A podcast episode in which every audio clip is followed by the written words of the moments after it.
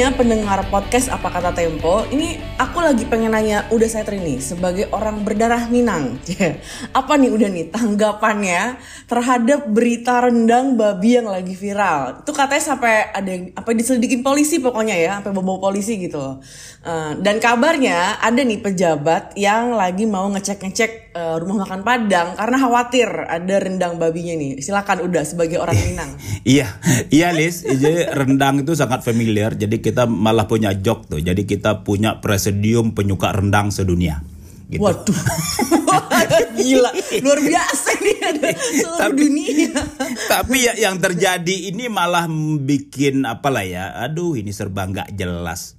Uh, serba nggak jelas ada pula uh, rendang dari babi gitu rendang daging aja nggak laku terus malah bikin lagi yang lain gitu jadi jadi ya kelucu kelucuan yang yang layak dicurigai ada apa nih? Nah gitu. Jadi ini kalau ketika sesuatu yang viral kita alarm kita harus nyala Lisa. Oh ini pasti ada sesuatu nih. Sesuatu yang ingin ditutupi sesuatu yang ingin dialihkan isunya dan sangat tidak bermutu lah para pejabat atau para penegak hukum yang ikut-ikutan memeriksa ini. Buat apa?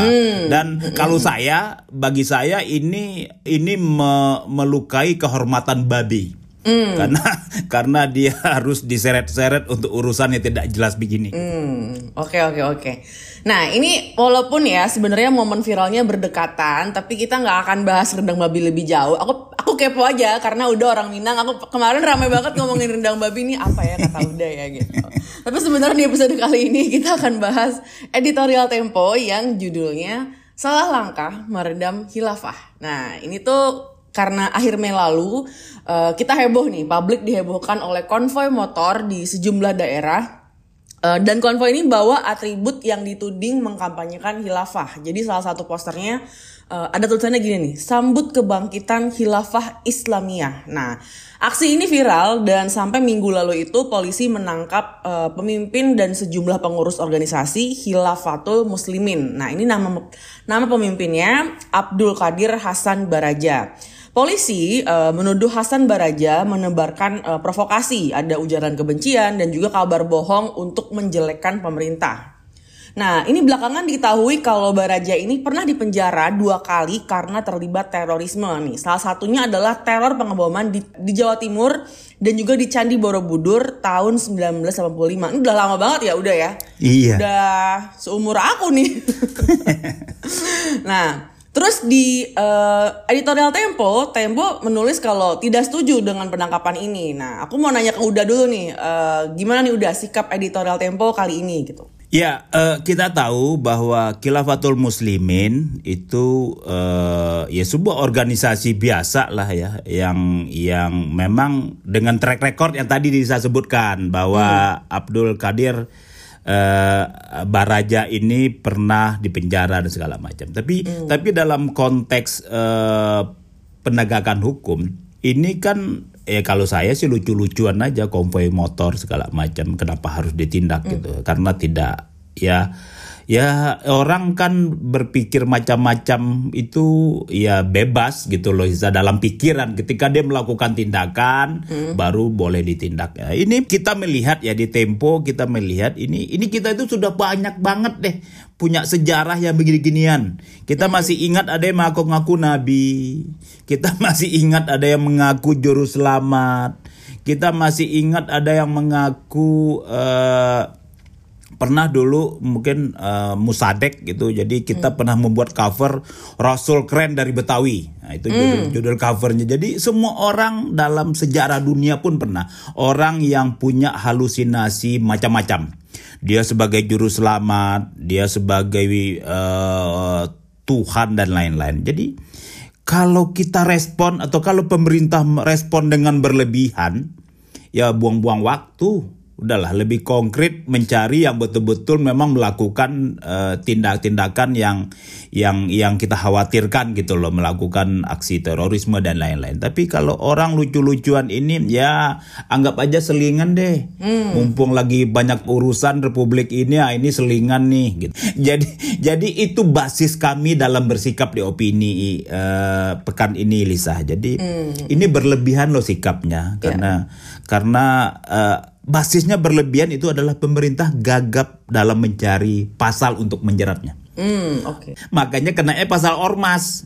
Ya, betul. Kalau ngomongin ormas udah aku mau backtrack dikit. Sebenarnya apa sih organisasi khilafah uh, muslimin ini gitu dan uh, katanya teman-teman Tempo sudah mendatangi pondok pesantrennya gitu. Ya, uh, kita sudah mendatangi ini uh, ormas lah ya, ormas hmm. yang keagamaan uh, Khilafatul Muslimin yang berdiri di Lampung sejak 1997. Oke. Okay. Jadi uh, dialah yang mendeklar bahwa uh, organisasi yang lebih dahulu mengkampanyekan soal berdirinya negara uh, Islam Indonesia semesta uh, berbasis okay. khilafah. Ya. Jadi tapi meskipun dalam perjalanannya ada lucu-lucuan juga. Jadi ketika dia berdebat dengan ISIS gitu misalnya. Hmm. ISIS kalian itu di bawah kami karena kami lebih dulu ya. Kan kan lucu-lucuan nih begini nih sementara.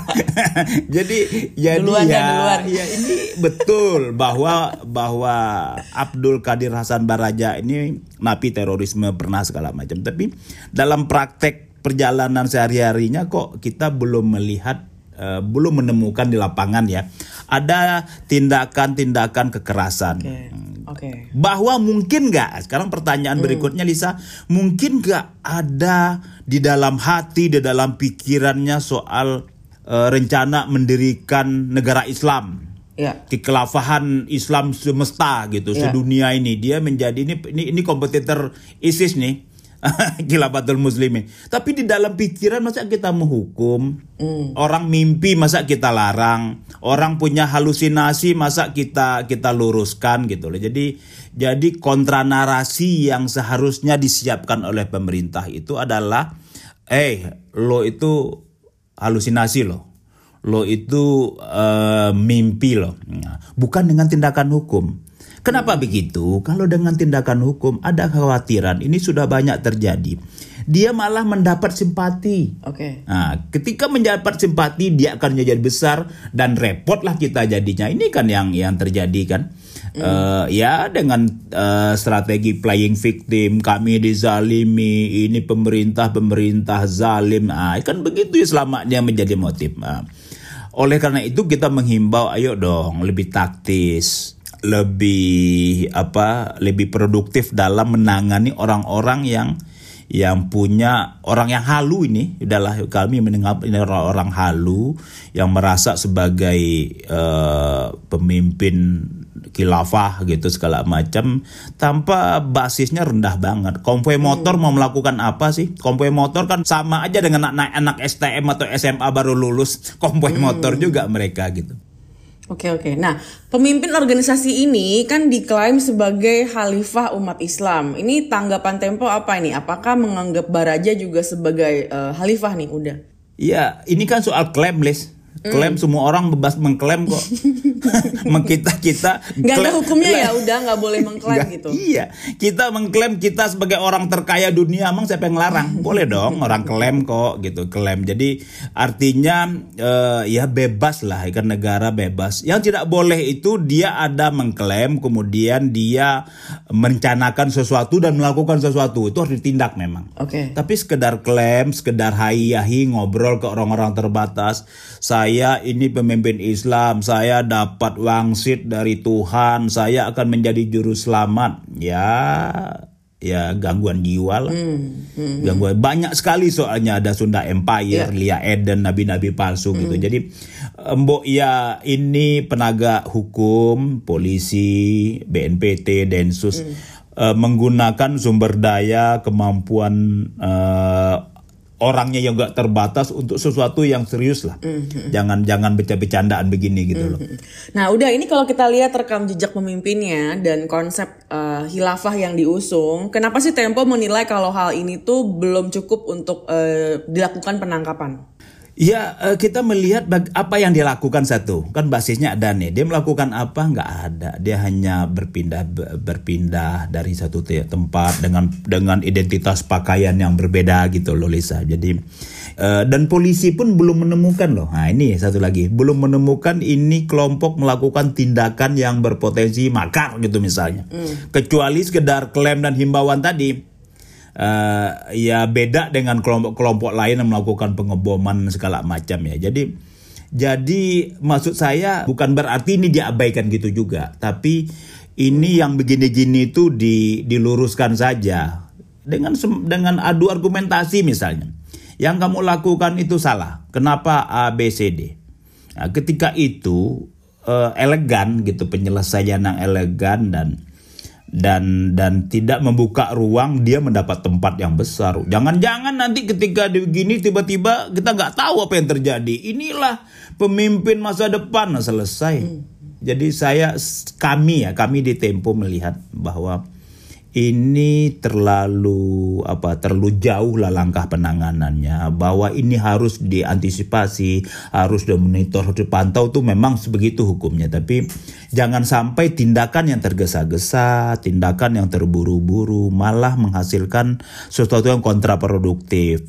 Orang yang sebetulnya tidak tahu nih banyak di kampung saya nggak ada yang tahu nih. Si dekat-dekat rumah tidak tahu sekarang menjadi tahu. Mm Oh, apalagi nanti dikait-kaitkan dengan agama, dengan keyakinan dan ah ini ini kan yang menjadi menjadi persoalan dan bisa menjadi bola liar gitu. Oke hmm, oke. Okay, okay. Tapi udah kalau ideologi yang dikampanyekan seseorang itu ternyata membuat warga resah, uh, walaupun itu belum jadi tindakan baru kayak sekedar uh, campaign gitu, itu juga sebenarnya nggak bisa ditangkap ya udah ya. Iya, uh, ketika ada ini kan basisnya uh, polisi itu argumentasinya bahwa hmm. warga resah segala macam. Tapi tapi uh, bisa sih dilakukan tindakan, tapi bagaimana tindakan itu tidak tidak heboh gitu loh Lisa. Tidak menarik perhatian orang yang yang yang kemudian bisa dikapitalisasi, bisa dispin menjadi sesuatu yang beda. Oh, hmm. ini penzaliman, ini diskriminasi, ini intimidasi. Kan bisa saja tindakan tindakan preventif atau diam-diam gitu loh. Jadi diproses tapi tidak membuat gaduh. Ada hal lain yang yang muncul gitu. Jadi bagaimana uh, sikap tergesa-gesa, uh, terburu-buru aparat uh, penegak hukum ini uh, membuka ruang lagi apa ruangnya? Oh, ini ada sesuatu yang sedang ditutup-tutupi nih. Ini ada sesuatu atau ini operasi pengalian isu. Ini kan lelah kita kalau begini terus. Hmm. Gitu. Jadi memang uh, tindakan yang meresahkan itu warga boleh melaporkan dan polisi memang harus bertindak. Tapi bagaimana bertindaknya itu yang yang jadi poin. Hmm. Bahwa harus diantisipasi, harus dipantau, harus di, di dicegah itu itu memang itulah tugasnya tugasnya aparat penegak hukum ya. Tapi bagaimana langkahnya sekarang, bagaimana eksekusinya, membuat kegaduhan, membuat uh, segala menjadi heboh, mengkhawatirkan bahwa yang tadi malah menarik simpati orang gitu loh. Dan ini ini berbahaya banget lah sejak sejak sejak lama lah berbahaya dan dan ini rasanya dilupakan nih yang dalam kasus khilafatul muslimin ini. Oke. Nah, udah berarti kalau ada simpatisan Hilafatul Muslimin nih udah yang dengerin podcast apa kata Tempo nih, uh, apa nih yang akan udah Kak sampaikan ke mereka? Ya, ini kan soal keyakinan ya, tapi uh, jangan cepat ya terharu lah soal berbagai klaim segala hmm. macam ya. Jadi sesama muslim rasanya perlu menghimbau juga. Kita kan orang Islam juga uh, ya jangan cepat terharu uh, mencari guru yang benar gitu jadi lebih taktis dan realistis pasti ya Lis hmm. uh, ya semua orang bisa mengklaim sekarang itu persoalan. Jangan jangan masuk ke dalam gelombang klaim mengklaim itu. Ketika itu terjadi repot udah buang-buang waktu dan dan nggak penting banget gitu loh. Jadi harapan-harapan indah eh, janji-janji yang yang ke langit gitu jangan-jangan tidak kita malah menyusahkan gitu. Jadi harus harus belajar Islam yang benar pasti ha, gitu. Mm. bahwa apakah khilafatul uh, is, uh, muslimin Islam yang benar? Mungkin juga. Tapi bagaimana menghindari ada klaim-klaim uh, tadi? Oleh siapa pun. Termasuk yeah. oleh penegak hukum termasuk oleh oknum-oknum yang ada memanfaatkan organisasi itu. Jadi uh, ya pelajari jalankan syariat Islam dengan baik dan benar saja nggak hmm. usah masuk ke hal-hal yang berbau politis yeah. dan klaim tadi oke okay. jangan silau jangan cepat terbuai oleh klaim-klaim di luar sana gitu. Oke, kita sudahi dulu uh, podcast editorial apa kata Tempo. Tetap dengerin kita di tiap Rabu di Spotify, di Apple Podcast, Google Podcast kalau aku dengernya di Overcast gitu ya dan banyak lagi uh, aplikasi-aplikasi uh, podcast-podcast lainnya. Kita pamit dulu ya udah, kita jumpa lagi uh, minggu depan. Dadah.